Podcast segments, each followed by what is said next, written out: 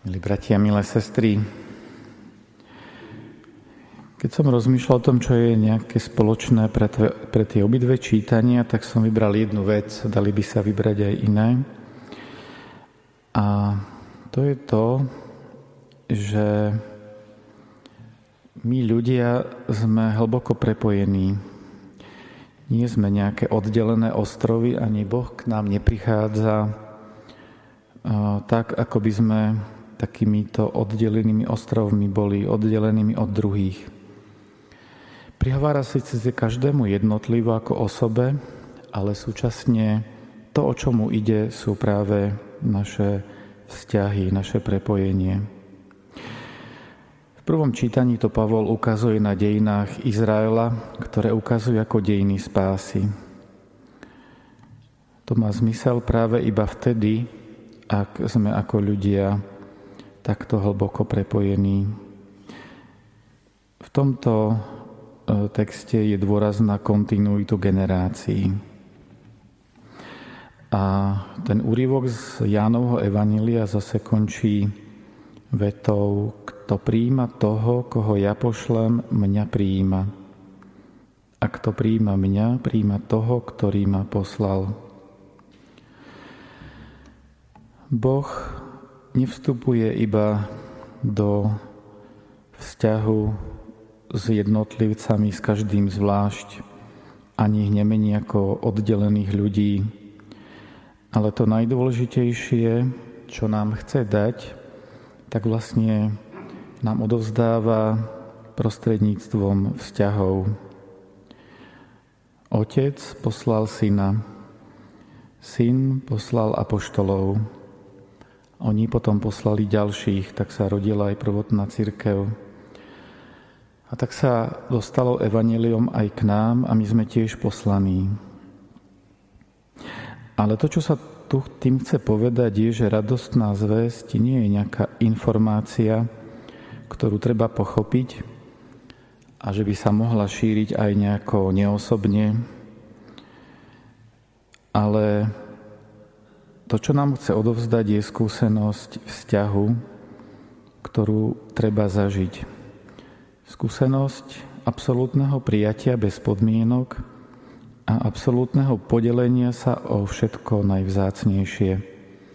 Tak, ako je to vo vzťahoch Trojice, kde sa všetko dáva a všetko dostáva.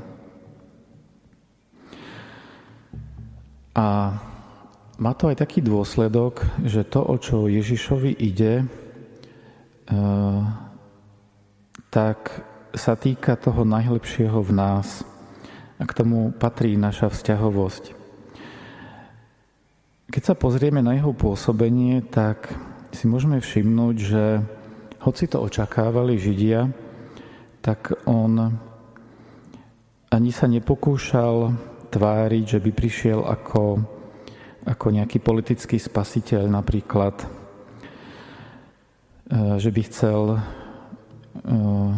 spôsobiť niečo, aby museli Rímania ako okupanti odísť. Neprišiel meniť politické, náboženské, sociologické, kultúrne aspekty života nejako priamo, ale ukázal nám cestu, ktorá, keď sa aj otvoríme, tej najväčšej hĺbke, tak postupne sa aj tie veci na povrchu nášho života menia. Tak môžeme povedať, že jeho cieľom nebolo oslobodiť Židov spod okupačnej moci, ani vytvoriť nové náboženstvo, ani to, aby zmenil sociálne postavenie žien napríklad. Ale všade tam, kde e, sa dotýka jeho posolstvo hĺbky človeka, tak toto všetko sa výrazne mení oproti tomu, ako to bolo v minulosti. A nielen v tom, ale dá sa povedať, že sa mení tak hlboko, že to protirečí tomu, aká je naša, e, ako sme my stavaní, ako sme sa vyvinuli v evolúcii, ako k čomu nás vedie, e, môžeme povedať, naša biológia. Jedným z príkladov je to, že robili také pokusy, ktoré to ukazujú, že keď hociakému človeku, ktorý, ktorého mozog je skúmaný napríklad magnetickou rezonanciou, premietneme to, ako niekomu e, pichnete ihlu, tak aj ten, kto sa na to pozerá, tak sa v ňom niečo ozve. dá sa to v mozgu sledovať, že to je vlastne centrum citlivosti, empatie vo vzťahu k druhým. My ako by sme kúsok toho pocítili aj na sebe. No a to, čo nám je biologicky dané, tak to je rozdelenie na my a oni. Keď ten obrázok, keď sa na takýto kúsok krátke video pozrieme a nie je tam žiadna iná informácia, tak sa v nás to centrum ozve. Ale stačí, ak k tomu dáme napríklad eh, jedno slovo, že ten človek, ktorému pichajú tú injekciu, je moslim, ateista, Rus, tak, eh, tak sa to zrazu mení. Sme citliví k tým, keď tam je nejaká dodatočná informácia, ktorí patria k nám a naopak vo vzťahu k tým, ktorí k nám nepatria, tak sme necitliví. A to sa deje bez toho, aby sme si to uvedomovali. A vlastne to, čo, k čomu nás chce Ježiš viesť, je to, čo prekonáva to najhlbšie biologické v nás, to, to rozdelenie a otvára nás hlbokému prepojeniu, ktoré toto všetko, môžeme povedať, že nekonečným spôsobom prekračuje. A taká tá dobrá zväz, ktorú chce šíriť, je určená všetkým a nemá podmienky. Máme sa učiť aj my žiť lásku vo vzťahu k všetkým a nie iba pod podmienkou, že budú alebo že sú alebo budú kresťanmi. Keď sa pozrieme na svoje vzťahy, tak aj my môžeme sa pýtať, čo môžeme urobiť preto, aby sme sa priblížili tomu, čo hovorí Ježiš. Najprv sa môžeme pýtať, kto sú tí vzácni ľudia, od ktorých sme prijali radostnú zväzť, nie ako informáciu, ale tak, že sa nás dotkla do hĺbky duše, do špiku kostí a zmenila nás.